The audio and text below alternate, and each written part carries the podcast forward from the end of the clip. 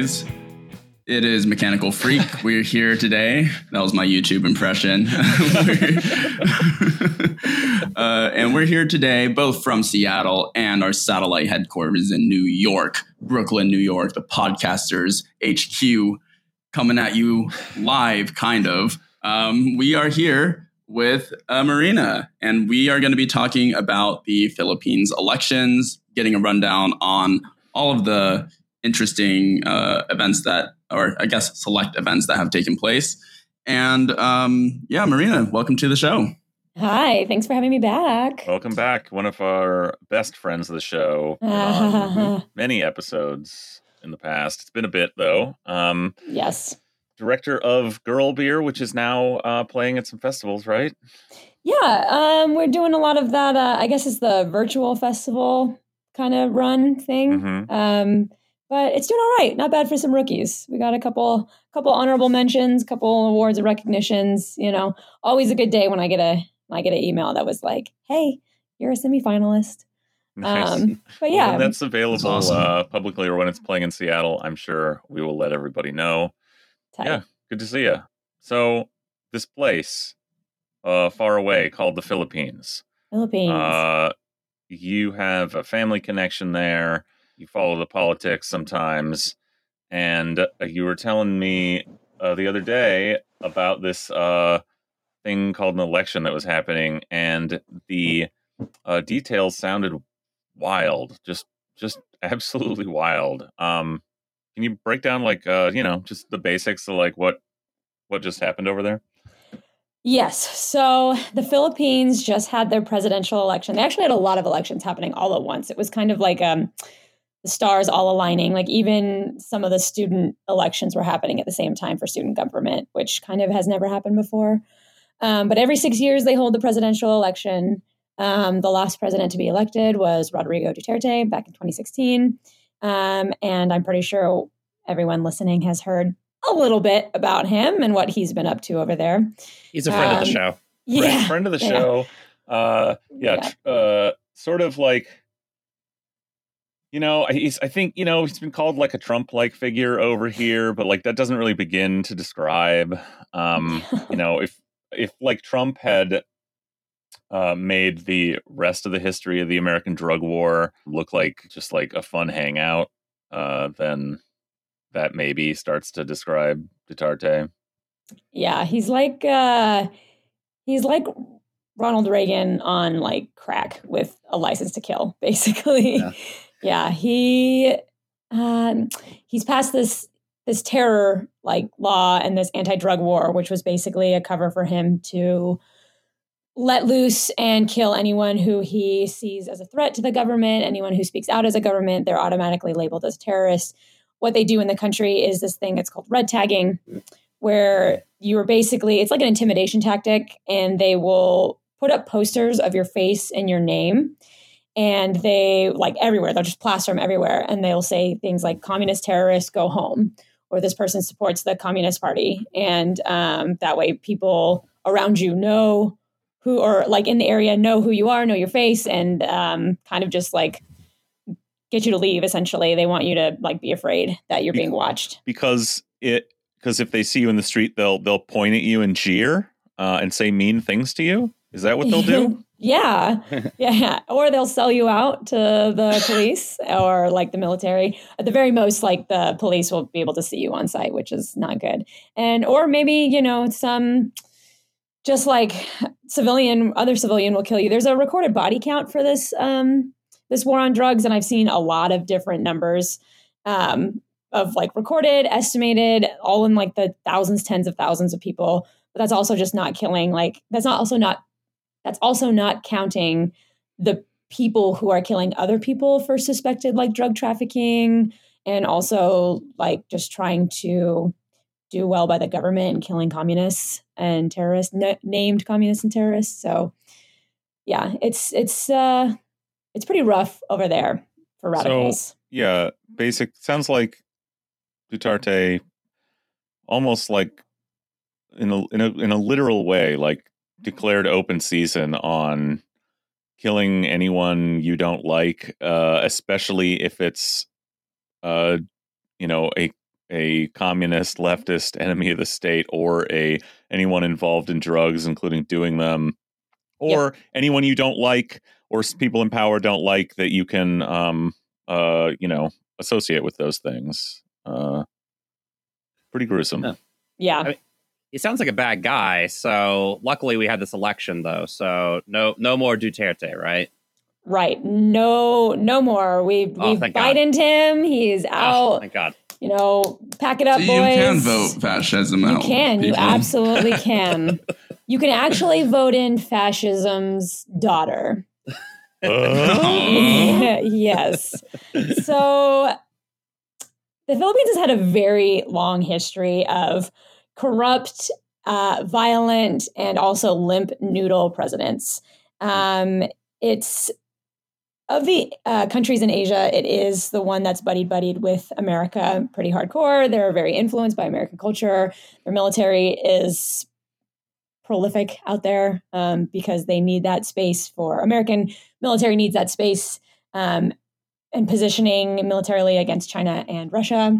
Um, they have America has coddled the Filipino people for its own good because um, after occupation of the Japanese and the Filipino people declared their independence, the United States went, hold on, you guys can't do this by yourselves.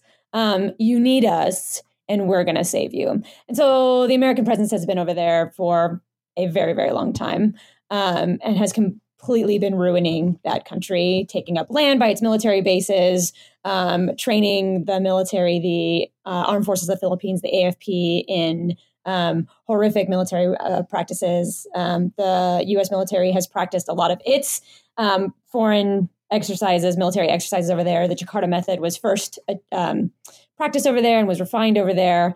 Um, and uh, I remember listening to this lecture, and the the guy who was in charge of that general, I can't remember what his name was, um, but after being very successful in the Philippines, was feeling very good about himself. Then went over to Vietnam and got his ass kicked. Um, so there's that. Uh, there is a very high praise of Western exceptionalism that is force fed to the people over there. Um, there's the famous General MacArthur, I will return, like famous Hmm. line. I think there's like a statue of him on one of the beaches. I remember my grandma telling me. yeah I mean, Um, yeah, yeah. like we'll get to like we should get to like yeah the even farther back history of the Philippines being America, but like um yeah. It's a you know- long, convoluted history with American um, politics. Um, so they have, I guess, what the best way you could say is they have an election process that's similar to the United States. Um, it's kind of modeled off the United States. One thing that's very interesting is that you can uh, vote in a president and a vice president from different tickets. Yeah. Um, Ac- which- Actually, by the way, modeled off the original U.S. election system. I mean, Oh, that's well, how it worked go. originally in the 19th century. I mean, they run the literal early, like, antebellum election system U.S. has for reasons. awesome. I'm sure they came up with it on their own. yeah, love hearing the ante- the word antebellum when it comes to anything. You know, um, yeah, it. Um, yeah, so you have that. Rodrigo, uh, his current, well, I guess like exiting vice president is this woman named Leni Robredo, um, who the best way you can describe her as, is uh, as a Bernie Sanders figure, essentially. Um, the vice president is really, their powers are really con- restrained and constricted by the office and the des- description of the office. Uh, but she actually went out of her way and did a lot of really good things for the people. She had a lot of support from the poor farmers. She had a lot of support from the masses, the youth movement. She's a big LGBTQ um, um, like figure. Like the whole LGBT community really rallied behind her. Um, she's hip, right? Um, and she was the only one who passed the corruption test. They have this corruption test. I can't remember what it's called, um, but it's like a panel of corruption judges, and they go back into your history. And she was the only one with zero corruption in her history. um, and um, so this is just like you know this the corruption test uh, doesn't like bar you from running it's just like informational correct. like the, what's the, the women's voters guide or whatever that you get when you like go to vote, Yep. right? Yeah. Yeah, That's yeah, good. yeah. Because everybody else who had corruption on the record, they were still running. Um, there was also a ton of candidates, just like here, but instead of f- filtering down to just a binary choice, uh, like it does in the United States, the rest of them were all still on the ballot. So you had um, Isko Moreno, who was the former mayor of, the, of Manila, um, and you had a, a bunch of other a bunch of other names that they barely were anywhere in the running, so I didn't even bother to remember their names.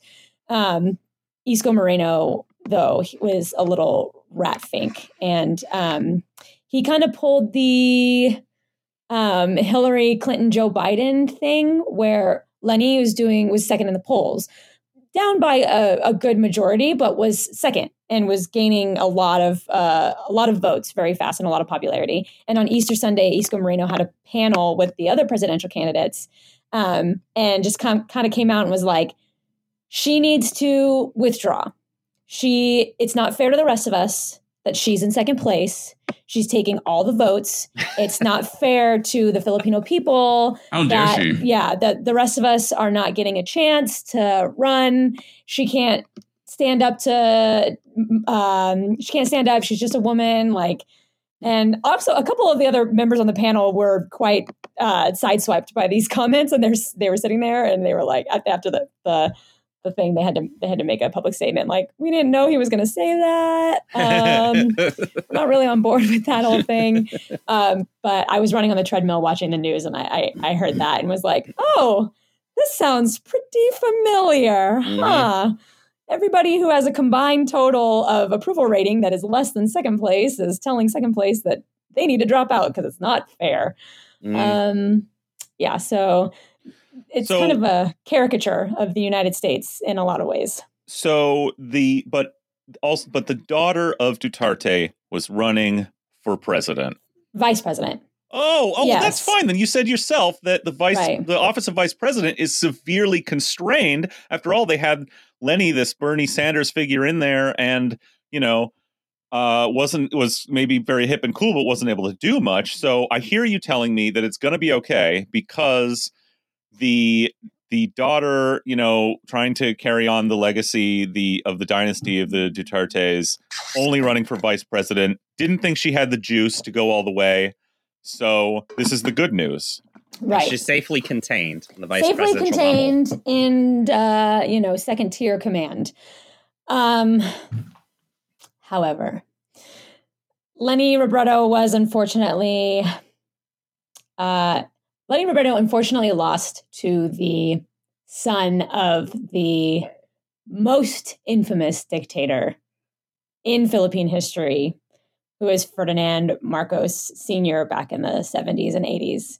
Um, his son, Bong Bong Marcos, is the declared winner of the Filipino presidential election. Ferdinand Mar- Ferdinand Bong Bong, quote, quote, quote, is his nickname, Marcos Jr., and Sara Duterte are now the alleged president and vice president of the Philippines. Hell yeah. Amazing. So there, this is like a some, some kind of fucked up Game of Thrones like dynasty shit where the, these two dynasties of the the shittiest, most brutal uh, families in the history, you know, uh, in the last fifty years, like are, decided to to step up together and um, like combine their powers. Uh, incredible. Um, uh, Wait, wait, wait, wait, wait. But I I'm confused because I thought like an international superstar also ran for president too. The man, Uh, the myth, the legend, Manny, the Pac-Man Pacquiao. You know, he did he did okay. He always does okay. Yeah. especially in his hometown. Um, he there was like a there were a couple people that were dropping out, and there was like questions of whether or not he was going to drop out. And he said that he was waiting from a sign from God to let him know if he should stay in the race or drop out. Um, rumor has it that Manny Pacquiao is actually really dumb. and What? like he Huh? says, right. Well, dumb in the sense like how's okay, possible? so He's a boxer. he said all of these like really problematic things about like gay people and all that kind of stuff um but that all of that is being informed by his like the people that he keeps around him. Like he doesn't actually like think that um, because there was also he grew up he grew up like very impoverished. He grew up in like a very troubled area. And he has come out and openly and said yeah if i hadn't started boxing i probably would have joined the npa the national people's army which is the Mhm. most radical like militant armed force uh in opposition force in the philippines. So it's like manny what Are, that, are those the the communists? Yeah yeah yeah yeah. Okay. yeah Hey, like we all contain multitudes. That's the thing. right right so you know Similar to Manny? America and how uh, the average uh, person, and really not the average person either, has like a completely incoherent set of political beliefs. Um, seems like that's uh, translating a little bit with Elise least Manny in the Philippines. right right Right. like you go guy keep going every year you know what just just throw your hat in the ring He Just got go. third. I mean, he, He got did, like yeah. six point eight percent of the vote. yeah he does he usually does a good job Spoiler. He's a spoiler. yeah we need him in there to to to split the house you know Yeah, all of those Manny Bros. You know that that's what caused the election for Bong Bong. So, oh my gosh. So, okay. So, I I think yeah, like you say, people are more fam- familiar, and we talked a bit about um the Duterte years and how you know we touched on how brutal they were. Okay, his daughter is now the vice president. Um, we we really should get from you um you know some context on uh some context on Marcos Senior and the you know infamous years of that dictatorship. Like maybe just to like breeze through this, you know, I'll, I'll just touch briefly on the sort of American early history in the Philippines as briefly as possible, just to like set us up for talking about Marcos. Uh, basically, li- it, very much like Cuba, we're having a successful uh, revolution and rebellion against the Spanish Empire as it was like on its last legs, um, falling apart. And America said, "Hey, yeah, we also uh, don't like Spanish colonialism and want to liberate places like Cuba and the Philippines." And uh, ju- jumped jumped in the last minute as uh, Spain was getting its ass kicked around the globe. Uh, finished the job and then said, "Great, now these places belong to us."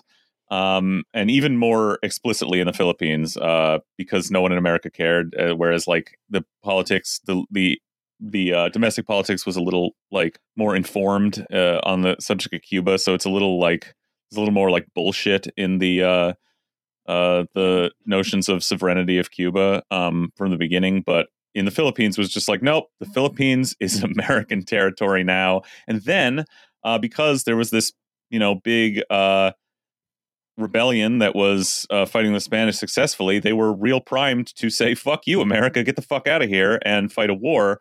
And America basically invented its notion of counterinsurgency, uh, fighting the Tagalog insurgency and uh, was so committed to it that it actually worked. By which I mean they just m- murdered uh, the U.S.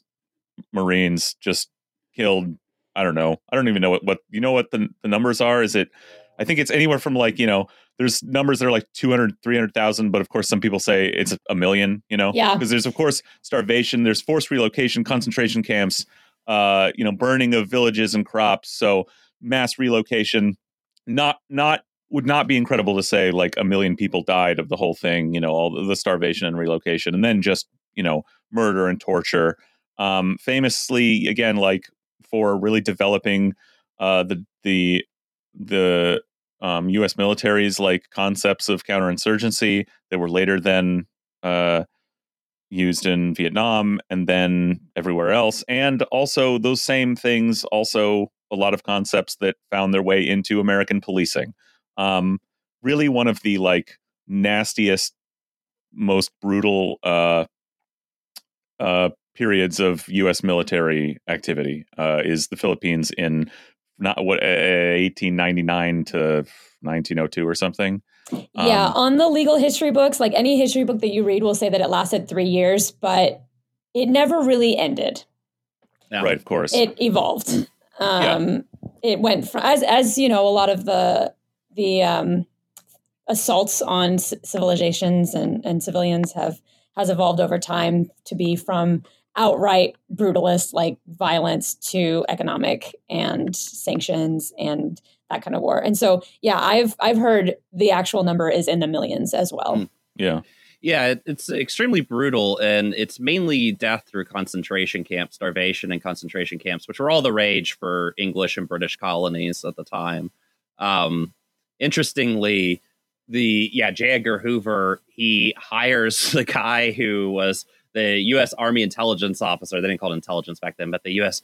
Uh, Army officer who was in charge of hunting down leftists and supposed radicals in the Philippines gets hired by J. Edgar Hoover in the 1920s and creates like the American sort of red hunt, red squads uh, in the United States. So, if you are a fan of ending the myth and been listening, you'll find that this Philippine occupation comes up again and again. It's the gift Yeah. that keeps on giving to the American empire. Is Yeah. that Palmer himself? no Palmer's the uh, attorney general? It's a guy you've never heard of. Okay. He's just a guy, but uh, he creates this system of cataloging radicals and stuff like that and keeping essentially he used a card database but keeping a database of radicals to be rounded up in the cases of political emergencies or whatever um, uh, which is what ends up happening with the palmer raids and how they do it they, he creates like the infrastructure for them to carry out the palmer raids Mm-hmm. uh, it's it's all all good stuff just a big thumbs up i'm biden outside uvalde elementary just giving my thumbs up to the Philippine occupation. Um, yeah, it, it is pretty sad. I mean, the occupation, you know, the the war part of it lasts about 1902, but the most violent parts of the occupation are afterwards, and the occupation Mhm. itself lasts until the Japanese essentially throw the U.S. out of the Yeah. Philippines, uh, and then the U.S. comes back and is like in 46, and it's just like time to start over. Yeah. That- yeah. Well, that's Back the basics, really everybody. that's the real amazing part of it, right? Is like, yeah, it's totally under under U.S. military occupation, and you know, is a U.S. territory until, like all the other colonies in uh, European colonies in the Pacific, the Japanese, or you know, all the other white people colonies in the Pacific, the Japanese toss the white people out and tell you know on their ass, including America, including Douglas MacArthur, who uh, the biggest fucking buffoon in military U.S. military history, who ma- who gets who makes himself famous out of saying. I'm go- I'm coming back and like like that's this heroic thing as he's saying I'm leaving I'm fucking off out of here while I leave um a, a, a bunch of uh, American military personnel, American civilians, and the Filipinos the, to the die. Philippine people to Yeah. just be again, once again, brutally murdered by another colonial empire. And Well, then they're on, like. We're coming up with something here. MacArthur, I think, might be the first incantation of the modern Democratic Party where all his L's are W's. Yeah, You know, yeah. like all he does is lose, but you know, he loses in the right way, I guess. Is what yeah, and you know, of it. he was also like a uh, psychotic right wing psycho, so that makes Yeah. sense as well. Um, but what's funny about yeah, what's funny about like as you said, Marina, they're like, no, we got to start over. Like we're back to basics here. They they did it in a different way than the than the uh, the rest of the European powers. Because basically, what what happened in World War II was all the European colonial empires were shown up to be powerless by the the Japanese and the Germans. I mean, they were kicked out of their colonies around the world or put on the massively on the back foot, and then the war basically destroyed those countries and left them broke. Uh, and at the same time, the um, United States conveniently just was forced by circumstances to conquer the entire world Yep. Hmm. and basically had it in their head to create a new world order where American capitalism colonized the globe. And so we're telling the European uh, colonial powers, like, you got to, like, you know, basically, you got to draw down your empires. You got to, like, uh, you know, uh, give up this stuff, you know, do it. And so preemptively, rather than do exactly what the colonial the european colonial powers which is like try to like go back to exactly normal um in all of their colonies in the philippines in 46 right? The the Amer- america was like oh no you're yeah we're doing we're going to liberate the uh now that we've kicked the japanese out and things have settled down the philippines is going to be a sovereign nation. And just like got this out right in the start so they could continue pressuring like the europeans to do the same in their colonies because they wanted to control them commercially. And so they made the Philippines the model where, like, really in actual fact, it's completely controlled by America, by American military and commercial dominance, where it's a puppet, you know, satellite of America. But officially on paper, it's it's a sovereign country starting in 46. Right. That's the long and short of it. I mean, you also have this massive, I guess, like psychological colonization as well that happened. So you had pre World War II Filipinos coming over to the United States, um, mainly the men, and um, you know they were taking up all the women, and uh, you know it was like a lot of racism, and so they got kicked out. There was like this huge repatriation. But then during World War II, there were a lot of Filipinos that fought alongside the United States. And so then what the United States did was they did this mass, um, what is that called when you get your citizenship? Inoculation? Oh, naturalization. Like, yeah, natural, yeah, yeah, yeah. They had this mass like ceremony of all of these soldiers, and that was like the second wave of Filipino immigrants, and like really kind of fused not only like the Filipino American relationship, but also in the military sense. Mm. Um, so you have this like very strong, like and deep seated like Stockholm syndrome of a lot, a lot of Filipinos for uh, like through the Americanism and then like American military. And then couple that with just like the already rampant, infectious Spanish um, implied or imposition of Catholicism. It, it's just like the, the, Philippines were ripe for American reaping. Like it, is the perfect petri dish of you need us, you're never going to let us go, and we're going to take everything that you have. Yeah. And it's always had one of these sort of tense relations. I mean, just on the like regular people front, tense relationships with the United States, right? Given its status of the United States, Filipino migration to the United States is easier than, say, you know, other countries in Asia, particularly like in the early 20th century when there's a lot of anti-Asian sentiment. In mm-hmm. like the law, in like Washington State, we had a like large amount of Filipino immigration but it's not like people in the United States like you know parse those things, right? So right. you know, easy to get here, not so hard to get a job once you get here, or be allowed to own a house or anything or whatever, right? And well, even like I digress. There's like so the Philippines are a collection of islands, and there's different yeah. like sections of the islands, and people identify as different. Like, oh, you know, I'm not Filipino, I'm, I'm Visayan, or I'm, I'm Mindanao, right? Um, during the anti-Filipino uh, movement here in the United States, there was a lot of things, you know, it was like, oh, like if you're Filipino and you go to the movie theater, like you can't sit in the balcony, stuff like that. And like security guards and stuff would stop Filipinos and they'd be like, hey, you can't sit there. And they'd say, well, I'm not Filipino, I'm Ilocano. And of course, these dumbass security guards had no idea like what the, you know, like the parsing between that was. And so they'd be like, oh, uh, uh, okay.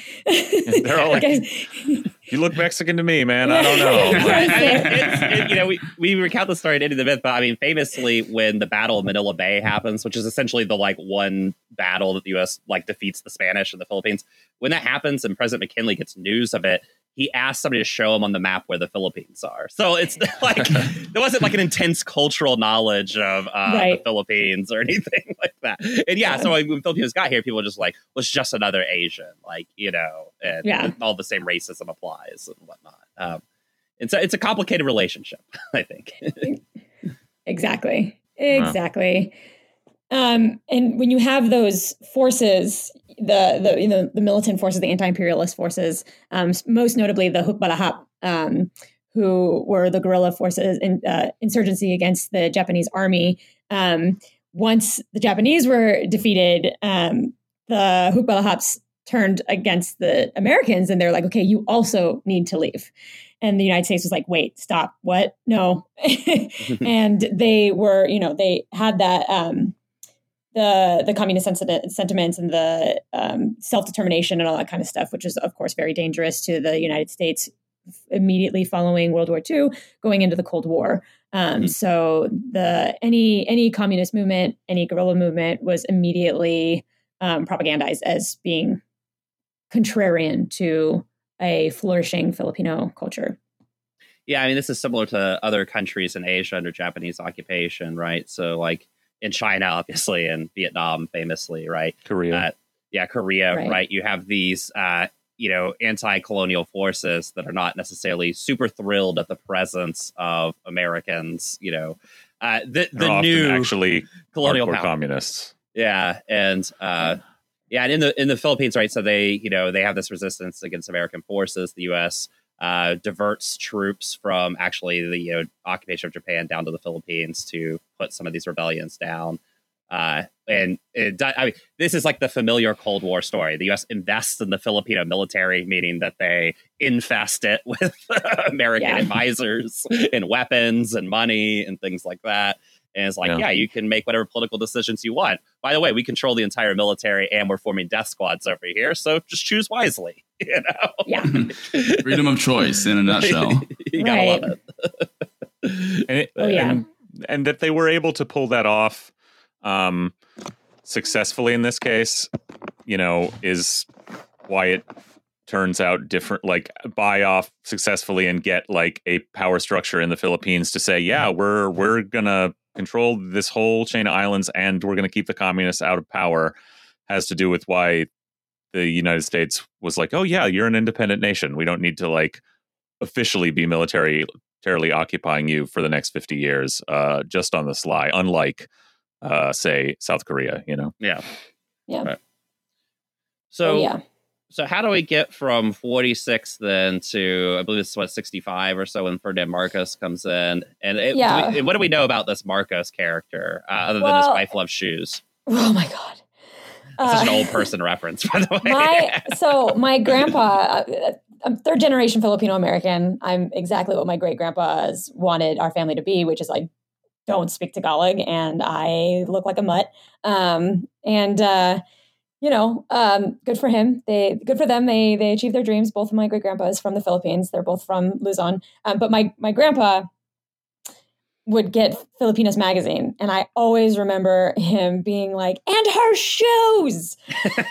oh my god and then and also it was uh, he would talk about i guess she had like 80 bras or something like that Mhm. and it was just mind boggling to my grandpa like both my grandparents like my my grandma picked tomatoes in a field uh, in the town next to delano delano like when Mhm. cesar chavez came in and my my my grandpa like lived in the back of a barber shop on skid row in los angeles like that's where they come from. So the idea of someone having 80 of anything was just like out of this world right? So the shoe oh my god i, lo- I love it. I know shoes like every time.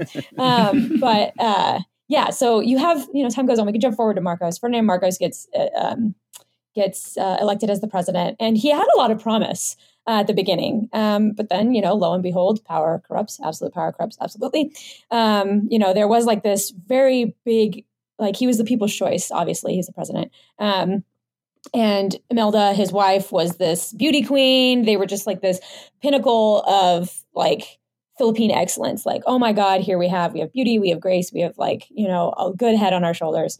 and he was like Um, a pmc lib basically Yeah, right he was a Yeah. lawyer He's just Yeah. like a, manila professional like a, a top uh, manila professional guy yeah, he had Uh, made it. Greg, I think what you're trying to say, he's the most qualified person Yeah, for the job. Right. You got the Exactly. credentials to do the hard work Uh-huh. needed. He was Exactly. the uh, like yeah something like the Hillary Clinton or the Pete Buttigieg of the Philippines in the '60s, but he but he made it. on kind of a funny side note too, he was also the one that was willing to uh, sign on to the U.S. war in Vietnam. But the U.S. was like so desperate to get like an Asian partner in this that by sign on, what it meant that he was willing to send 100% at U.S. expense 2,000 contractors to Vietnam to go do like engineering contracting, right? But the U.S. was just so For hot. big money, no doubt. yeah, the U.S. was just so hot to get this like PR, you know, victory that they were just like, all right, this Marcos guy, give him Oh, yeah. thumbs up.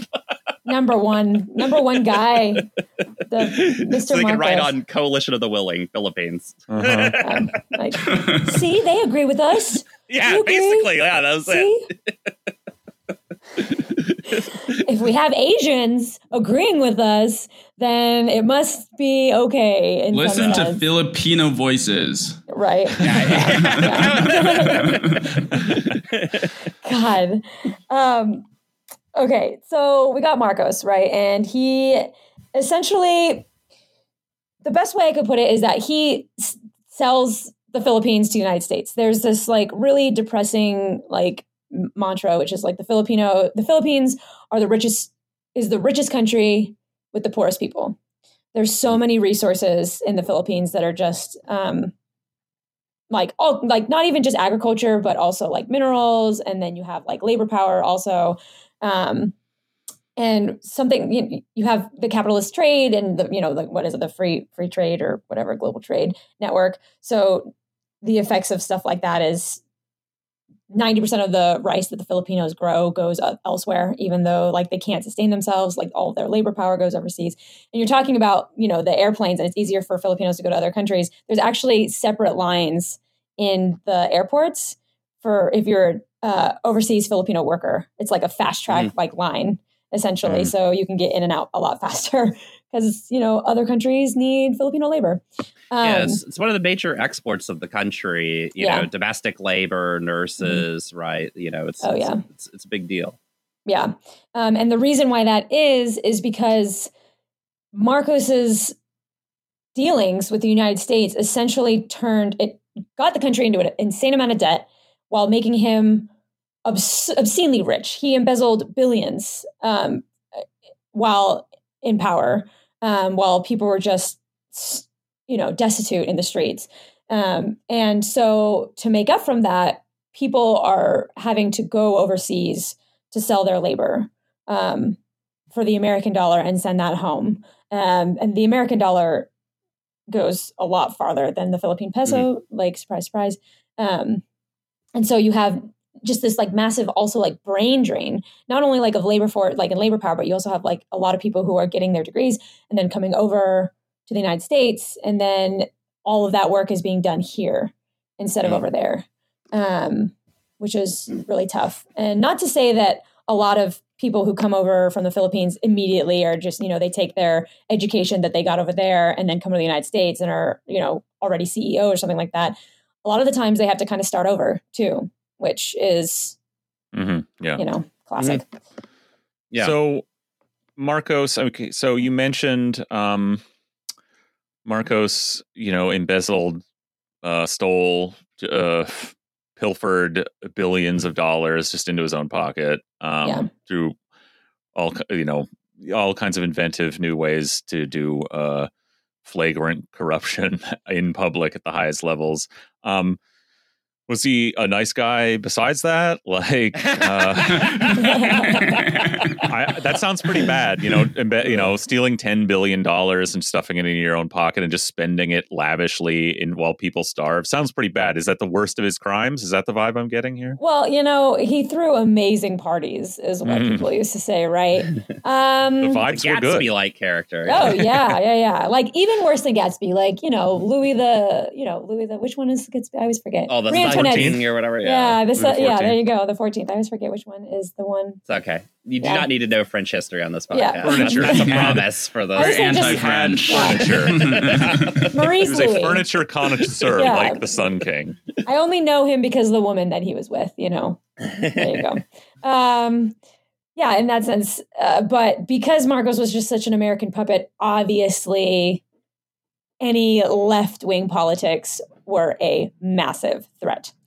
Um, so Marcos in September of what's 50 years from 1972 um, declared martial law in the Philippines to combat the rising tide of communist uh, terror that was happening in, in the Philippines of people who were like, hey, this guy in power is taking everything from you and we need to band together and stop that. And so obviously that was a huge threat. Anything that has read the United States immediately is just like, no, fuck that. We're going to bring you everything that we have to help stop this. We're going to mm-hmm. support you in this. Um, so CIA backed, you know, operations and COINTELPRO over there to um, suppress the uh, leftist movement uh, over there. My, my, understanding is he was also combating the rising tide of the ending of his last, uh, his second presidential term as well. Oh yeah, he was doing everything that he could to stay in power because he knew that he was already um, like in trouble. Mm-hmm. Uh, was he? Was that because was it was it constitutionally limited to two six year terms, or was it that he just didn't think he could, wasn't sure he could win a third term? You know, I actually so wait. He later ran for a third term, right? Like way later, but like maybe like by then they had already changed the constitution, right? Well, yeah, because now you can only run for one six-year term. That's mm. why Duterte. That's why Rodrigo can't be president again. Mm. Um, and that I actually, you know, I don't know. That. That's okay. I have, yeah, um, I have to figure out. But either way, he didn't want to. He he was his term was up, and whether he was limited or he couldn't run, he decided to do uh, declare martial law, which is interesting. Like, do you know? Do you have a sense of is it was martial law is this like a constitutional provision like in some constitutions like there's you know the an emergency clause that you can declare a state of emergency like Yeah, you know, he invoked it underneath. Um, under the right to fight to party. yeah, it was kind of like, from what I understand, it was kind of like um, George Bush, like W declaring war. He kind of just did it. yeah so Yeah. so not yeah, not necessary i mean that's i guess you wouldn't um yeah that makes sense because you wouldn't call it probably um uh the need you know the martial law provision in your constitution you you call it something cute like uh the emergency clause that allows you to suspend the entire document in in the case of emergency like i mean a lot of countries do have that you know i mean like egypt was under you know an emergency uh state of emergency for exactly. many years. Um, so, but even more blatant, like whether the Constitution had like a state of emergency provision and it was just like le- leaped over into full martial law, he just is like, yeah, the military's in control now um, because the commies, I guess. Yeah, Yeah. Well, it's it's worth noting. I mean, you talk about this internal repression of the left. I mean, this the the Philippines since '46 have been crawling with CIA, right? You know, everywhere. Like famously, the the CIA agent in charge of the Philippines, this guy Edward Lansdale, then goes to Vietnam and is like uh, uh, uh, Diem's handler. So good job on that. Yeah, that Diem is should the- know. Lansdale. That's the name of the guy Yeah. from um, the Jakarta that came over. Yeah, who got his ass Yeah. kicked. Yeah, when Lansdale showed up, DM should have bought a bulletproof vest, by the way. But um, but mistake Well, on his that part. tells you how that tells you how like good at being like an American puppet, anti-communist, corrupt dictator Marcos was. Is that like he survived all those he years. survived right like he you know like uh the, the america you know he stayed in power uh for a long time and neither his own people nor america uh got him out of there for a long time like Yeah. like they turned on uh Mhm. diem you know Well, it's Yeah. worth bringing up a thing that we brought up a little bit earlier too, which is that when Marcos declares martial law, right, he's essentially elevating the military to the primary political actor in the Philippines. The military, which the U.S. has trained, armed, as stocked full of American advisors and things like that. committed to american mean- cooperation and anti-communism You know, so this is uh, essentially a reassertion of American power in the Philippines in the early '70s, right? Uh, and of course, you know, uh, the, the world is so shocked by this. Uh, Marcos is immediately told to leave, right? An international coalition is formed, right? to tell Marcos, you have to go, sir. Not on our Yeah. watch. so, so what happens with Marcos in the in the seventies, right? So he, he comes in, he gets a he actually gets like a fresh batch of IMF loans. He you know he, he's looking good now. that He's declared martial law. So what what happens? Oh yeah, he he sells them out, and so a, a main focus is what Marcos does is he really kind of wreaks havoc on the the Muslims in Mindanao. Um, there's this it's called the Jabidah massacre down there in Mindanao, um, and there was a really big influx of Americans and Christians down there in Mindanao. Uh, prior to that, from it, it's not again the Philippines being a caricature of the United States. It wasn't called the Homestead Act; it was called the Homestead something else. It wasn't like an Mhm. official act, but basically it was a land grab down in in Mindanao. Um, and so um, when Marcos targeted uh, Mindanao with um, these extrajudicial killings and like or military operations and stuff like that, um, and and and Mindanao actually, I want to say, supplies sixty percent, if I remember correctly, of the exports of the entire country. Um, Mindanao is where you have the dole plantations. It's Mhm. where you have like a lot of those big agricultural things down there, um, and It's that's like- because mindanao is that the name of the island is that the biggest island in the south it's the south. Yeah, it's the southern big region. southern one yeah Yeah, yeah, yeah. And That's uh, that's where Duterte is from. Is from a city there, Mm. um, Davao, and um, and it's it, it's it has notoriety for being a very very dangerous area. Um, so you have this really really strong kind of push for self determination uh, in Mindanao that has been there since the time of Marcos and martial law. Um, yeah, so.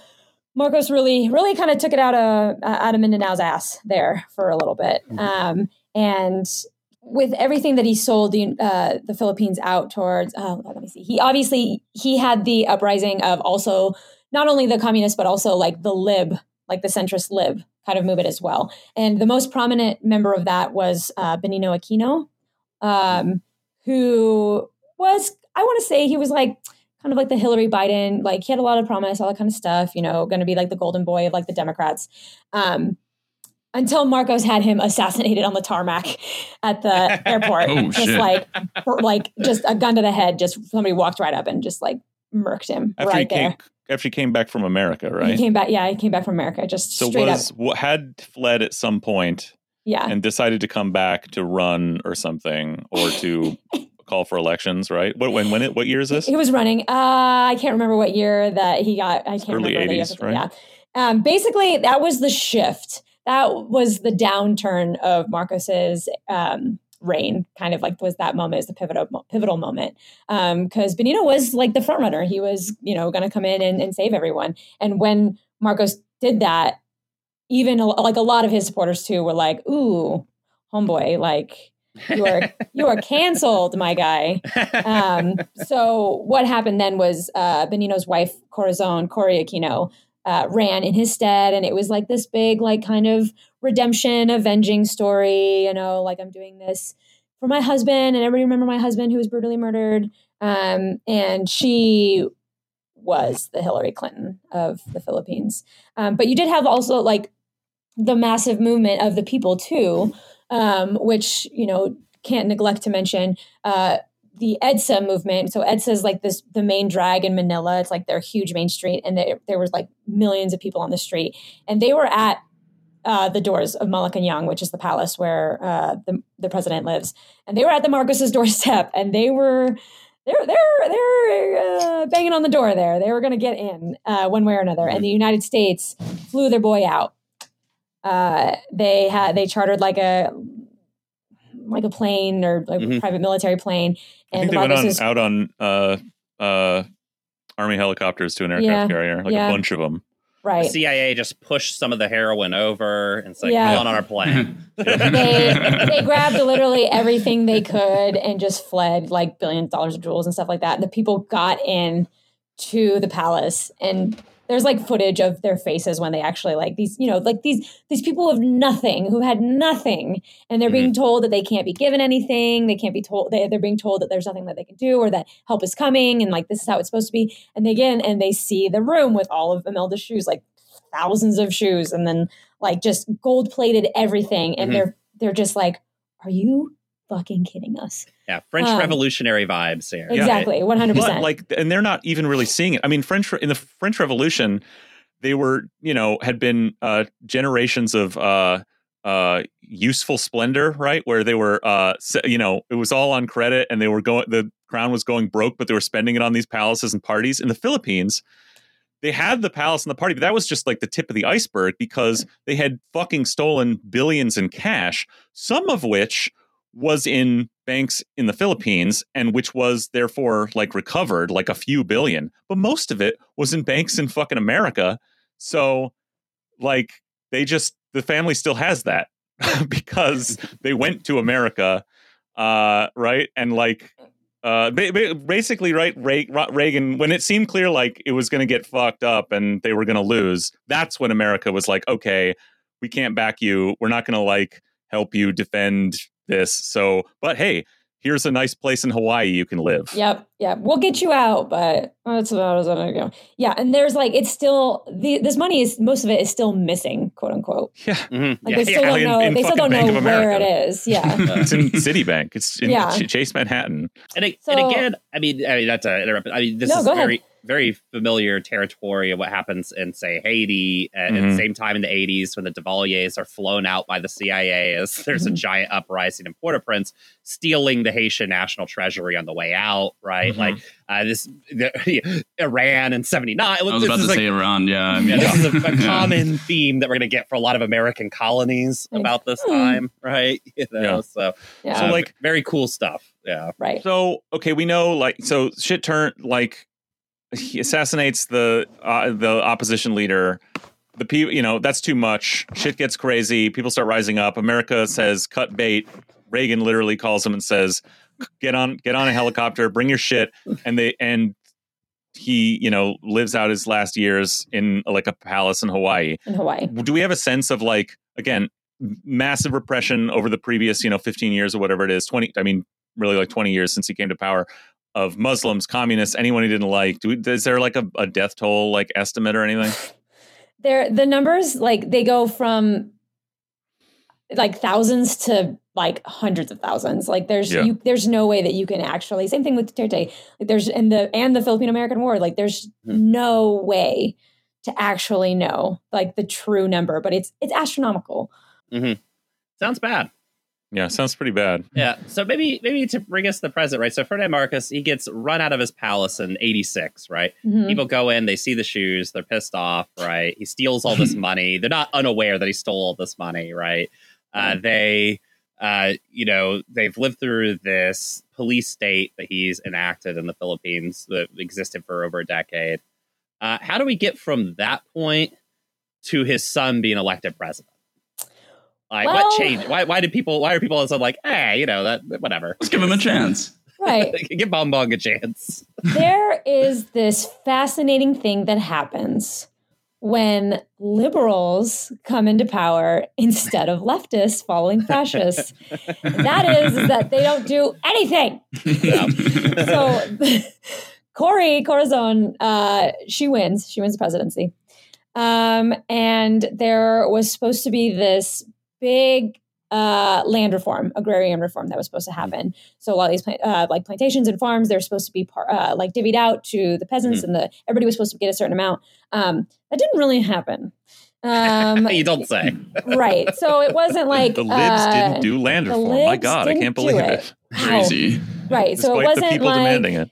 Did did You she know. promise she would do it on day one? But then she was like, "Oh, I got a senator here. Is just not going to let me. Sorry, guys." Uh, Oh yeah, pre- pretty much was just like you know what, we'll get to it. We'll get to it. should have Um, Parliamentarian is uh, blocking me from liked doing this. you should have liked to be Senate parliamentarian. there was um, we're too busy just like celebrating that. You know, aren't mm. you just happy? Aren't you just happy that Marcos isn't in power? Are you just happy You know? that, a, that a woman's won? I mean, Right? You know, Yeah. Stop being sexist, guys. There Asking you for go. land. Very there you go. misogynist of you to like, you know, not be happy about that. Right? What- How dare it- you? it- And it should be noted this land reform thing that you're saying that they were unable to deliver, that libs were unable to deliver in the end of the 20th century, has been since 1899 the like primary demand of Yeah. people in the Philippines. Mhm. And like we're poor. Please give us a place to grow our food. very, yeah, very common, like Yeah. you know, third world sort of political demand. Uh, Right. it should be noted that when the U.S. occupied the Philippines, uh, a, h- a l- large contingent of Southern officers uh, from the American South were in that occupational army, and the Filipino agricultural system got consolidated amongst large landholders and plantation-like estates, you know, and uh, essentially formed the basis of these ruling families that have just you know fucking sucked the life out of this country ever since. But uh, yeah. Oh you know, yeah. it, it, the roots they all go back. It's it's fascinating. It's good times. Yeah. But so the libs don't deliver, right?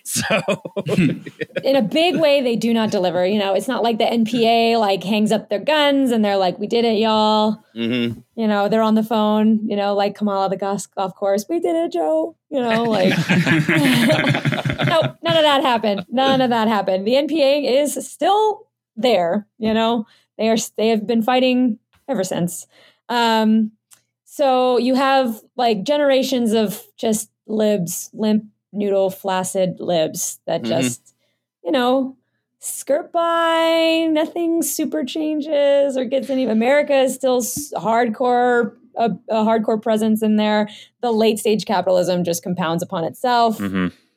None of these Wow. debts are ever paid off that that marcos um, got them into they're still in like insanely in debt Still in debt to the IMF, still Yeah. fighting communist guerrillas, no land reform. Also, No land they failed to do in a key way what the libs in this country are about to fail to do, um, which is prevent the the the evil figures who like everyone agrees uh, is hated and reviled, prevent them from coming back, right? Because like Mhm. and so they have like their um their mansion and cinema are essentially the the Marcoses themselves because like Ferdinand Marcos dies like a few he like lives out his last like 3 or 4 years in Hawaii but then Yeah. short in the mid 90s like the entire rest of the fucking family comes back right his wife and all his children all come back and run for office basically and become like senators and shit and so like Yeah. they are so that that and you know to a lib you can um, see how there that would put the, I could just guessing I know nothing about the politics here but like yeah, I can imagine like first of all they allow that to happen instead of like barring them from entering the country or executing them on site when they land, you know, which I mean would be a natural thing to do for these people who like murdered and stole millions uh, by or squeezing them, you know, holding them at gunpoint, for them to transfer the money back from their fucking American, British, and Swiss Right. accounts back to the Philippines. All things you could do that would be normal, natural things to do. Instead, they're like, well, I mean, the law says like they can run and we can just, uh, I guess, let them. Which then, in the mind of a lib, right It's the rules, and then that then I just guessing puts that is probably you know I can I can see it being used as a political excuse. Like, look, we're up against these uh, the the forces of the the old regime here, like that you know have power, so we can't do anything, right? Like we have to appease uh, the right wing, the you know the people voting for the Marcoses or something. You can I can just see that being like part of the story, you know, of why we can't do anything. You got to vote for be us harder. You got We can't really do anything until you vote for us so hard that the Marcoses aren't elected anymore. You know, exactly. Exactly. Don't boo, vote.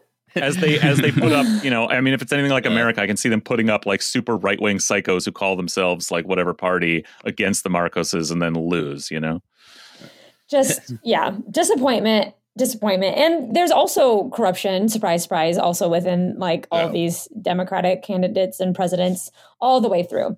Um, and this entire time you have marco supporters too who are still there and are mad. And like there's this im- almost immediate campaign to sanitize the reputation of the marcoses. Like imelda when she's in the united states she just plays the freaking victim up. There's an interview Mhm. Some there's an interview with her and she's in a limousine and she she says that she's like i am destitute.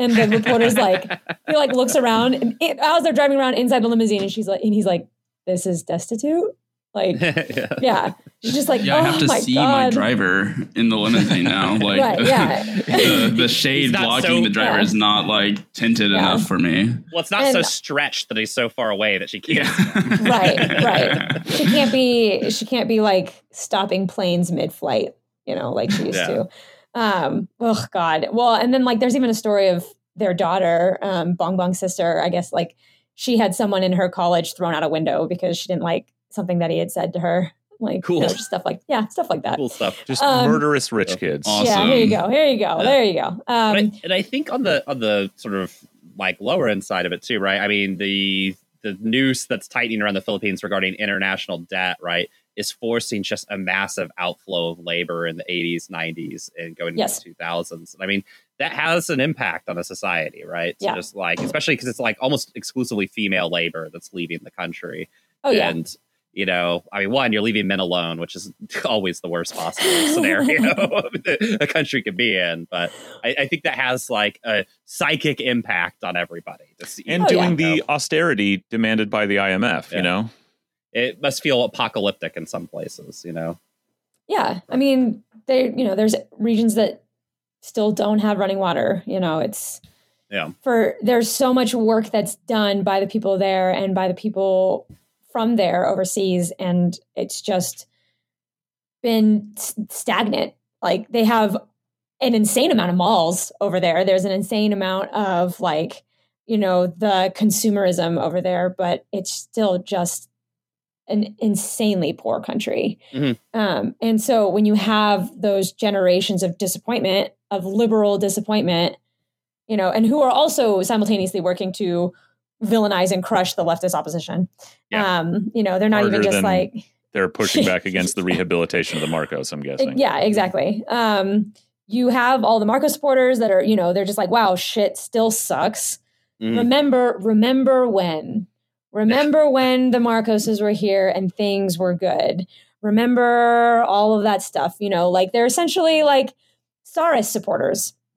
Mhm. And then you have Duterte come coming up on the game in 2015, who I guess also had a very promising platform, um, but he's just out of his he's out of his mind. Mhm. So then you have a dictator getting a, a, a radical. I'm going to make change and fix this country. There's drug dealers everywhere. There's just like it's a mess. It's dirty. We're fixing this, and I'm going to come in with the rule of law and an iron fist, and I'm going to change this. I'm tired of this, and everybody's like, "Yeah, we're tired of it too." Um, The Bruce he gets, Harrell of the Philippines. yeah, he gets put into power, and then you know you have just a maniac in office, and he Mhm. imposes this terror bill, and there's a lot of protests against it. Called the, it's they call it the junk terror bill, and like or junk the terror bill, and he's it's just he's got his killing squads. He's got his mm-hmm. his death squads. They're they're calling them salvagings and stuff like that, where they just go out and they murder people indiscriminately in the streets or targeted people or enemies of the state. Um, and he also had his little hand in uh, yeah in Mindanao as well with declaring martial law there. With the COVID, he declared martial law. Um, he was killing violators of of quarantine, all that kind of stuff. Um, he's had his hand in. Um, there's kind of like this. There's a transportation system over there that's called the jeepneys, and it's very like a very just kind of on and off kind of like transportation system over there. Um, and it's they were these refurbished jeeps that were left by the American military, um, kind of like long taxi cabs essentially. Um, but it's they were having the same issue that taxi drivers here were having as well, um, where they were just suddenly like they weren't able to make enough money, and it was this big old strike, and Duterte was trying to like wipe them out essentially, and so they had like this big old strike, and um, so the Duterte's fist came down on that as well, like breaking up those unions and um, so he's just he's not a good guy. Trump's best friend. Mm-hmm. Um, mm-hmm. you know, because But it sounds he, like maybe he was like shaped a little bit by you said he would have grown up in Mindanao at the time when these like massive political repressions going you know happening in Mindanao, like when the state's putting its foot down on fucking people there and um, you know, I mean, these are the kind of creatures that get created in these situations right? exactly you know? exactly and instead of instead of recognizing that it's the state that is doing mm-hmm. this and like you know the roots of it he just sees the fallout of the liberals not doing anything yeah. and um, so he's like yeah you know what i'm gonna do it and he's committed tons of human rights violations um, you know with his his body count is also up there like an insane amount um, and he is also trying to avoid um, he's also trying to avoid being called for his crimes as well. Mm-hmm. And so his best bet is to get pardoned by the president or like the administration. So does he know anybody why, in office now? Well, now he does. His beautiful daughter, Sara Duterte, is now the vice president. Wow. And so you know, when you had a situation when it was him and Leni Robredo, who was kind of his check and balance, or, you know, mm-hmm. now you have two players on the same kind of the idea, same side of the ideology spectrum. And Bong Bong has the ability to pardon his father mm-hmm. for his crimes, and Duterte has the ability to pardon her father for her crime, mm-hmm. for his crimes. Um, and Duterte actually brought Marcos's body back over from the Philippines, which was a huge slap in the face. And he buried him in the cemetery that's like for heroes. Yeah. yeah, um, yeah. and like that is when he started wash like the the really big rehabilitation of the Marcos's um mm-hmm. uh reputation started happening. It's like, you know, like Putin's a czarist and like mm-hmm. wants to bring back like the golden age of the czars and all that kind yeah. of stuff and like hates the communists and all that kind of stuff. Like that's what Rodrigo is for the Marcoses. Yeah. Like mm-hmm. he's in a little bit of quid pro quo, right? You know, if, yeah, if, yeah, yeah, and it's for sure trouble, right? in his, yeah, it's for sure also within yeah. his interests. Um, and I mean, Bong Bong's also like in in trouble for a bunch of back taxes that he hasn't paid. Like he he mm-hmm. wasn't showing up to any of the debates. He wasn't showing up to like any of the things that he was. He was just like skipping class basically, like the whole campaign. It was just one hundred percent confident that he was going to win. Um, cool. Yeah. so yeah. maybe that brings us to the election itself. Um, right. Tell, tell us a bit about how that yeah. went down. Now that we've dissected the entire contextual history of the Philippines and how we that's true here, historians, yeah, yeah, like right, like historical materialism, historical materialism. Um, so now we have these two who the inauguration is on June 30th, so they're the president elects, right? That's that's the term for them. Um, they have an election that on in the Philippines, everybody in the country votes on the same day. You have one day and everybody in the country has to vote. Um, no mail-in ballots, no like mm. any of that kind of stuff. No, no voting. But an insane system. Where could they've gotten that from? Yeah, yeah, yeah. You need to show up and you need to stand in line. yeah, and Sounds so like an insanely stupid way to run an election.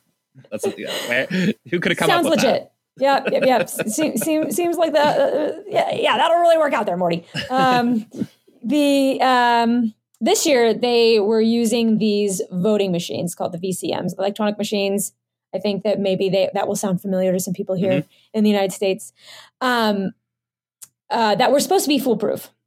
They were they were being lauded. Really? Always supposed yeah. to be foolproof. No one, no one builds a yeah. voting machine and is, look, look, we, Yeah. we give it a 50 50 Yeah. shot of being You know ac- accurate. We'll give it a solid maybe. There was this whole system where you you know you like go in there, you vote, you feed your ballot in. Your ballot's supposed to be secure, like from tampering, all this kind of stuff. Um, and there was that. There is a very rampant tradition of vote buying in the Philippines, where these candidates spend millions on on buying votes, um, and it's just you know people are used to it. And sometimes people don't have a choice. People kind of just take the benefits. Some like at times, you know, before the voting, you'd have like military following you in and watching you vote, or you know, you would take your receipt out and you would show the military guy, and then he'd give you some money. Um, you know, there's back alley trading. It's it's actually happens just also like right in line. Um, I was hearing that there were sample ballots being handed out to people who were standing in line, and I was like, "Oh, a sample ballot! Like this is what the ballot's going to look like. That's going to make it easier for when you go in, and you know, easier for you to read." Um, no, no, no. What they meant by sample ballot was that it was already filled out. It was telling you, it was telling you who to vote for. Like all the bubbles who you needed to fill out were already filled out, right? So like this I'm is who you what for. I'm hearing being described here is uh, politics. People committed Yes. to gaining and staying in power. People in this country could fucking learn from this shit. Okay, like yeah, when you when you want to stay in power, when your um people in your party, your leaders are being like driven out of power and threatened with being charged with crimes, you make alliances with other people on your side and you you run the tables. You know, yeah, you buy votes. You like yeah, this is what the left needs in this country. We could learn from these people. right. Let's put some money out. Where's all our money? well, look, I mean, at least they got some money for their vote. What did anybody get for voting here? You know? Yeah, and I mean, like sometimes it's like it's kind of like, you know, it's like a week to a couple weeks worth of of like income, and these people when you're not Mhm. making anything, like what else are you going to do? It's like a quick fifty bucks. Not bad. Um, yeah, which Yeah. over in the Philippines, fifty bucks is like two and a half thousand pesos. yeah. I'd sell my vote for 50 bucks and that that's Yeah. like like, you know, a m one Yeah. meal in Seattle, you know. Yeah, Yeah, yeah. it- it- don't yeah. get a cocktail. Yeah, exactly. It- yeah, this is an open call to any Seattle politician who wants to buy all of our votes. Uh, Fifty dollars is the current going rate. We're willing to hear uh, other offers as well.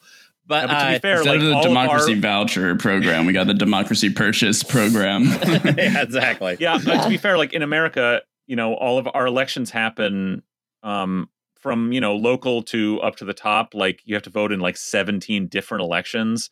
So Oh, I want one it- for it each might- election. It might be, yeah. You, you don't want to get paid for each. It's, they're they're getting a lot more for that fifty bucks in the Philippines, where like you're voting for everything from dog catcher up to president for for that fifty bucks. So yeah, we would like bundle it in like a discounted like subscription Yeah, I'll, I'll give service. like, I a- I'll think. give Oh my like God. yeah, I'll give a Costco rate for doing the whole yeah, right. Like, Like I say, it's, it's called do the little- economies of scale. If you've ever taken economics 101.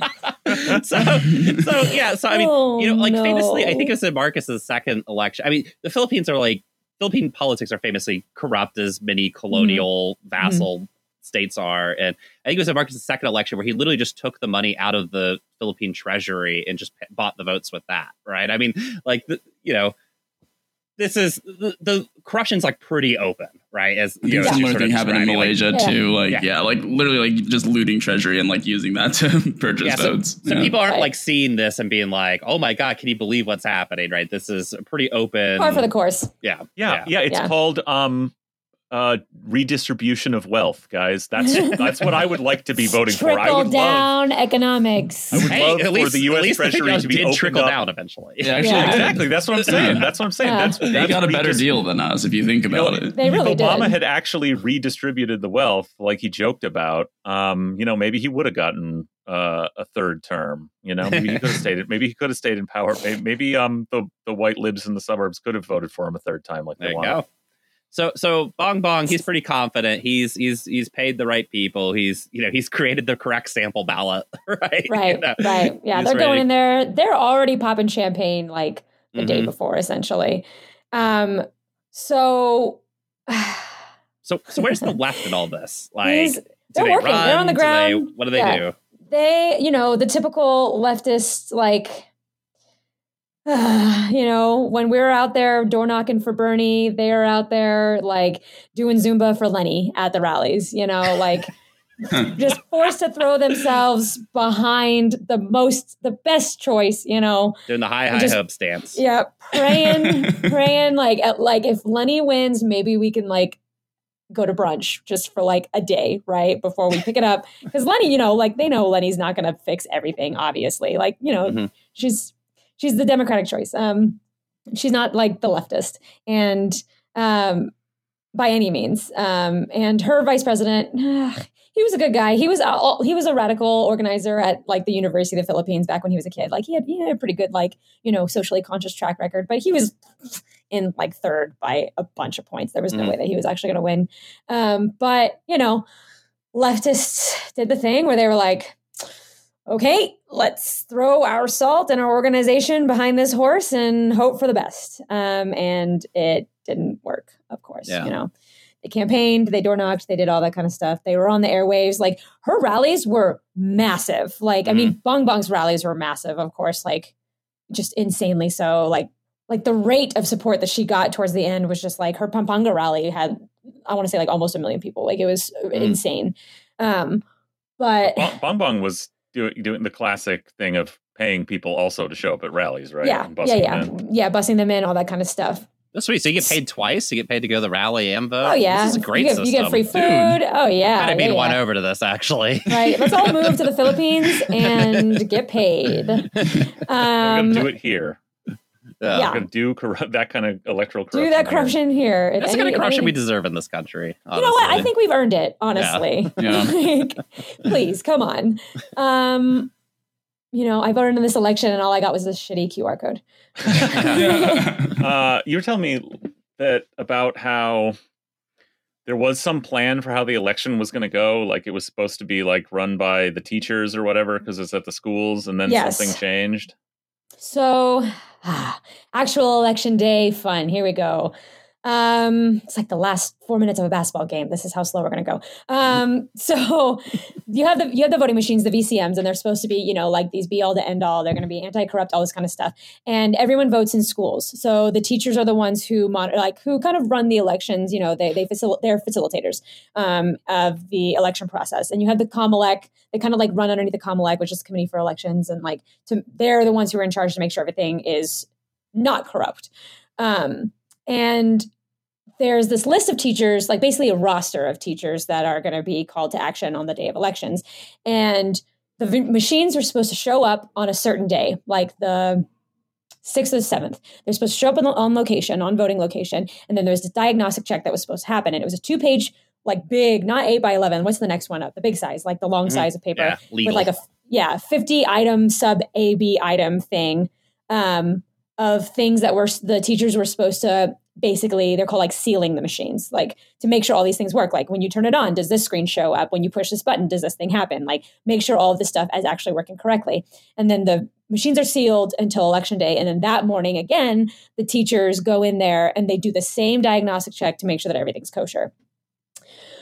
Well this roster of teachers was not like finalized like people were getting kicked off and then more teachers getting put on and teachers who like because these teachers are specifically trained to do this beforehand. They volunteer beforehand to do this training to be like to to be able to do this. And then teachers who were trained weren't on the list and teachers who weren't trained were being put on the list. And it was like really iffy and they're like hey we're supposed to do this task. The voting machines aren't even showing up on location in time for them to have this diagnostic check. Like oh they're coming they're coming they're on the way like blah blah blah blah blah all this kind of stuff. Um and so all of this, like, like where are the machines? Am I doing this like voting thing on this day? Like, what's happening? And then the night before the election, the Comelec is like, okay, just kidding. The teachers aren't doing it. The uh, the, the military is going to do the elections. The military and the police are going to do the elections. And Hell it's yeah. like, what? And they aren't trained for it. Like, they, they have no idea. And so, just you have this They're not trained massive in the same way anyway. yeah, exactly. This massive militarization of, of cities with just like now the military is there to run these elections. They're there to run the queue, like the lines. They're there to do temperature checks for COVID. They're there to like make sure that people are voting correctly. You know, like you know everything is going splendid. Um, and that's just like you know this is like the, the night before the morning of the elections, right? In Manila, they sent out like 24,000 extra police in the streets, like to make sure that when the un- when just in preparation for the unrest, right? Because you know you don't send out twenty four thousand police like thinking that you're going to have a fair election and everything's going to go smoothly. Like, why would you need that? Um, in specifically in one of the areas in Mindanao, Cotabato, um, they shut down the borders of the city to guard against what they said with fly-in voters, so people coming in from other cities to vote again. Um, but yeah, you couldn't leave or enter the city on election day with just like the intense militarization of this area.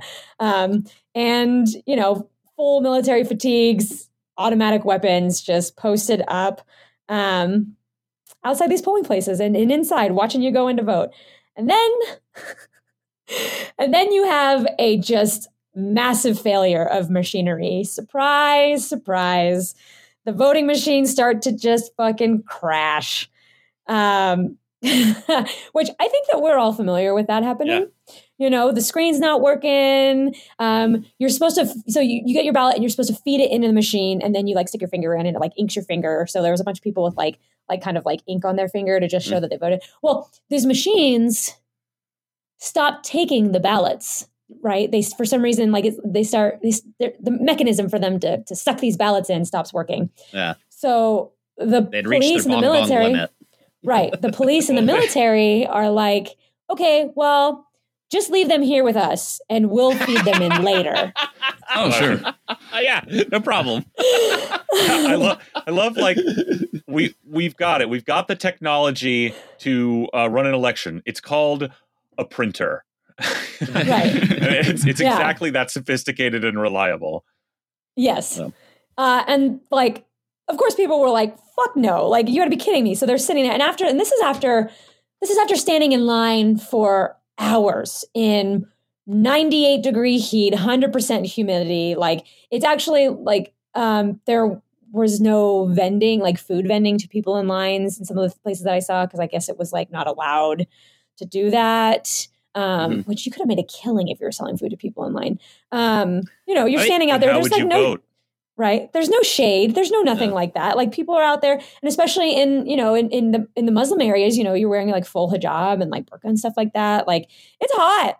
You know, mm-hmm. I don't I don't care if you grew up like living in that and you're used to it. No, no, no, no, no. You're standing in a line for five hours mm. to vote and then you get in there and the machine doesn't even take your ballot and a police officer tells you or a military guy is like just leave it with us and we'll take care of it like if you have the strength and resilience to say no i'm going to wait for another machine to show up so i can feed my ballot in like holy shit and of course people aren't able to do that and there were reports of these ballots being stored in just like unsecure boxes just like mm-hmm. you know those like legal office like yeah. brown like boxes and and and open totes and shit like that. And then all in the stuffle bag. yeah, and so you have people waiting extra long because you know they're like, oh, like only one of these machines of the four machines at this location are working. We're waiting on replacements, and those replacements never fucking show up. Mm-hmm. And there's like calls for people online. You know, they're on they're on Facebook is the most used uh, social media platform in the Philippines. So there's people all over Facebook that are like, extend the voting hours because you have to vote by a certain hour. And they're like, you extend the voting hours, like you have to let us vote, all this kind of shit. Um, it's just it's just a massive failure on, on all accounts. Mm-hmm. There's like you know from the very beginning all the way up to the actual act of putting your vote in. It's just completely wrecked. Um, and then they're doing like a live voting. So Maria Ressa's Rappler, they were doing like a live, you know, obviously like monitoring the results that were coming in. And these results came in so fast. Like he was the winner by like 11 o'clock at night. Bong Bong and Sara won by mm-hmm. like 11 o'clock at night. Like, Look, and that's military efficiency in counting those ballots. Yeah, yeah, oh yeah. And they put their best people on counting them all by hand yeah, when the machines the, wouldn't work. The Philippines has like the worst internet in all of Asia. Like the connectivity mm-hmm. is absolute trash. So it is like these, America. yeah. So you have these you have these voting machines that are like electronic and like electronically feeding the signal into like the vote count and they're not all working and yet for some reason that day at that moment the the philippines internet is just lightning speed like t-mobile 5g coverage right mm-hmm. at that moment in everywhere and he wins and you know if you're going to steal an election it, it, you know, put on, give me a little, give me a little show. Like, you know, give me Mm-hmm. the Rocky fight. Like the good guy's like losing, or you know, you're losing a little bit, but then oh my god, you come for a comeback, right? like, no, homeboy made himself win by like 15 million votes, which is just Hell like an insane. Like which also like 59%, right? yeah, yeah, yeah. Which Yeah. goes like I, some some statistically impossible population count amount. Like he won. Like Uh, it's, called a mandate. yeah, like it's impossible. Like this number is uh, there's no way, He's the and Obama especially not like that fast. Yeah, especially not that fast. Like, Yeah. and it also is just like a marker of fucking ego and like fascist ego, and also just like rubbing your noses in it, being like, yeah, I'm going to win, and I'm also going to steal it from right under you, and you can't do anything about it. Okay, so uh, Bong Bong wins, um, and on election night, so he's there on the stage with the, all all the whole family surrounding him. What's her name? Uh, Imelda? Is that the uh, That's the wife. Marcos's wife? Yeah. Um, you know, happy to be returning to her shoe collection in the palace or whatever. His sisters, again, they're all like senators and shit. And this is in the Guardian. Imee Marcos, who is a senator, told CNN Philippines that she believed her family now had the opportunity to show what it still can do for the country. I bet. Um, she said, What's most important to us is, of course, our name, the family name that has become so controversial, so difficult at times to bear. The legacy of my father is what we hope will be clarified at last. Uh, very controversial legacy. Um, this is grim stuff. Imee Marcos told media that Imelda's health, this is Imelda, um, uh, mother, uh, Imelda's health had improved rapidly following her son's election victory. Quote, she's suddenly able to hear, walk, and her ailments, all her ailments suddenly went away. Oh my she is god. suddenly agile. She looks 29 years old, not 92. Oh God. oh. Uh, Imelda, Yes, who has previously said it was her son's destiny to become president, was granted bail to appeal corruption charges due to her old age and health. so, Hell yeah. uh, that's how they're feeling. Um, you know, well, in one of like the uh, Canada interviews too, Bong Bong is like, you know, my father, he would always tell me, and he would say, "Look, everything you have, you wouldn't have anything if it wasn't for the people. Like, always remember that. Like, everything you have is because of the people." It's uh, like- Yeah. Yes. Yeah. I mean, That's the people you stole it from. yes. I mean, Yeah. there's a technically to not it. Yeah. So depressing. Ah, So, are the libs saying wait for the day two tally, or are they saying respect the process? What's what's their approach to losing? Leni has not, as far as I've heard, has not officially conceded, No. but there was a mass text message, and stop me if you heard this before.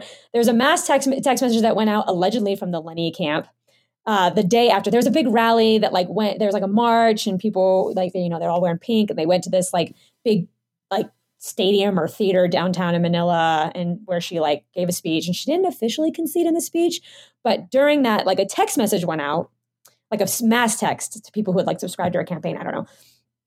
And it was like, it was like, this is not the end. This is just the beginning. It's up to uh, you now. These are the six yeah, these are the six points that we're going to focus on. You know, like Leni might not have gotten the presidency, but you know, this is what we're going to do to continue on this fight, and it's not over. And just like Mhm. I, on hearing that, I was literally, I was just sick to my stomach. I was like, oh god, this is it. So, do you think that uh, um, Bong Bong Marcos is going to carry out like do twelve straight years as president, or do you think him and Sara Duterte will just trade off presidency till eternity? Since uh, th- Yeah. that's clearly where this is going, right? right. Oh yeah, yeah. No, they're they're never leaving office ever. Like this is congratulations to the Philippines. You never have to vote ever again. You did it. Like there you go. Oh, that Like- sucks, man. You don't get that fifty bucks anymore. Yeah, Um, yeah, yeah. that's a bummer. Yeah. This is So- like the the most obscene, absurd like compilation scenario that you could possibly have. Yeah, yeah, and I mean, it, and I think it shows the sort of like that in most countries, democracy is a facade, and Mhm. Yeah. you know, and I mean, it, look, I imagine all those people just gave their ballot to the military, just like, who gives a shit? Like, what, what does Yeah. it fucking matter, anyways? Like, But like Whatever. there were I, I've seen video of like lines to vote that are like you can't see the end of, you know, like Yeah. so people Mhm. like did come out. It makes you feel sick, like well, like you're saying, like democracy's a sham everywhere in the world. It certainly is in this country, but like it's so the way elections are stolen in this country and the way the process is just bullshit is it has so many layers of complicated bullshit and norms and things like it's not as blatant as this so you know maybe sometimes that either you can can't blame people for thinking like yeah this is the thing to do or yourself and you go like hey maybe there's an opening. But god you got to feel sick for like all the people who thought like god damn this is the thing we got to do. We can't let these people come back we have to do something there's there's some some chance for something we can believe in we all got to go out and do this and just having it thrown in their fucking face like it better to stay home Mhm. like better when it's just like like the military you're just handing your ballot to the military better to just not bother you know Yeah. So the, the disillusionment and the nihilism is going to be something that's like really going to have to like i mean the leftists over there have been dealing with it like forever you know but now you i mean it's it's kind of like that thing well okay well maybe well now the the center leftists like the just the really disappointed libs and like the youth movement like are they going to kind of be pushed more radical because of this? You know like what's going to happen? The youth movement over there is extremely strong and ex- like they got fresh legs on the ice like they're out there. They're you know you have you got the you got the old timers that have been there for a while and i could only i could only imagine what it's like to be like i'm a filipino american i have no but i have like no sense of perspective on what it would possibly be like to like see marcos get ousted see duterte get elected and then see their offspring get elected and just be like like how do you how do you get out of bed and put your hat on and go out the door every day like i just it, it the resilience of Mhm. the filipino people is mind boggling and their history is is segmented out into like cer- like specific conflicts over time. But they have been fighting every day. They have been fighting since since the first foreigners set foot on their sand. Like they have been at war. The country's been at civil war for decades. Like it it hasn't stopped. And there's this really like you know and i yeah, i think that a lot of leftists also do this but there's this very filipino thing where you just you have to laugh because if you don't you will cry and you'll be like you know like oh i i you know like i might get murdered out here but it'll be fine it'll be it's, it's fine whatever like we have to just keep laughing and keep going because otherwise the alternative is just unfathomable Hmm. yeah, yeah. Maybe that's a good point to end on. yeah In true mechanical freak fashion. Yeah. yeah the uh, anniversary actually if i can just comment on this the anniversary of um, the two labor organizers who were assassinated downtown is actually on the first i don't think this episode downtown had- seattle yeah yeah yeah yeah so there were two very prominent i mean there was a big lab- filipino labor movement here in the in the united states anti-marcos um, and uh, for labor specifically in Seattle for the dock workers and the cannery workers, because there's a lot of Filipino people that were working under really terrible conditions during the 70s um, and the 80s. And there were two uh, two very prominent figures, uh, Gene Viernes and Silme Domingo. And um, one of them went over to the, the Philippines to go help with labor organizing over there. And the CIA informed that uh, the Marcos dictatorship that they were going over there to give money to the NPA, the National People's Army. Um, and so upon this organizer's return, uh, Marcos got in contact with one of his cronies here, Tony Baruso, uh, who was like a, a union busting, like just corrupt uh, mob boss, doc owner guy. Um, and he got his goons to assassinate these two people downtown in Pioneer Square in like broad daylight.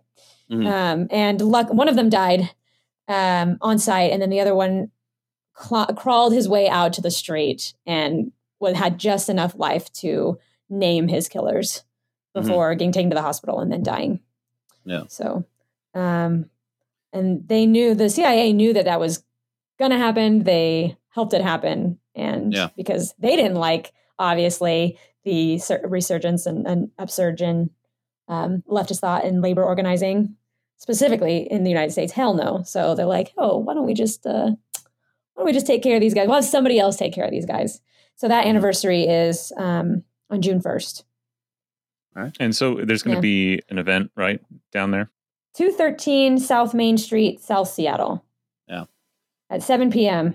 We'll try to link to um, uh, information for this vigil Yeah. for these two murdered uh, Filipino labor organizers. Um, Bayan is is uh, the one who's putting it on the vigil. One of the Filipino uh, groups here in Seattle. Yeah. So there's there's quite a number of them, which is awesome. Mhm. Cool. So Okay, so we will we'll link to that. Um, Marina, thank you so much for coming on, telling us this uh, awful story of a place uh, you know abused by America and its own rich people. And um, yeah, I wish there was better news, but thank you again. Um, and uh, yeah, we'll we'll have you back, uh, no doubt, sometime in the future. uh, Yeah, thank you so much. Thank Thanks you so for much. helping put the the Filipino story out in the airwaves. Much appreciated on the solidarity. So Of course, Uh, yeah. Thank you. thank Also- you. Yeah, and also uh, we'd like to thank uh, uh we got a new patron, guys. So Ooh. again, you get to be at the end of a kind of depressing episode. So congrats, Zach. Uh, you're at the end of a depressing episode. and uh, since probably nobody finished our episode last week, Amin, we'll throw your name back out there again. Yeah. R.I.P. I, I think we said that we it would be uh, we'd do a funny one and put them at the end of it, but nope. Here you No, go. I mean, you guys explicitly said to not listen to, to that one. Oh man. Yeah. right. All right. Well, um, End yeah, time's okay. fun. Uh-huh, yeah. Well, okay. Thanks, everybody. Um, thanks, Marina, and uh, we'll see you next time. Bye. Thanks, y'all. Right.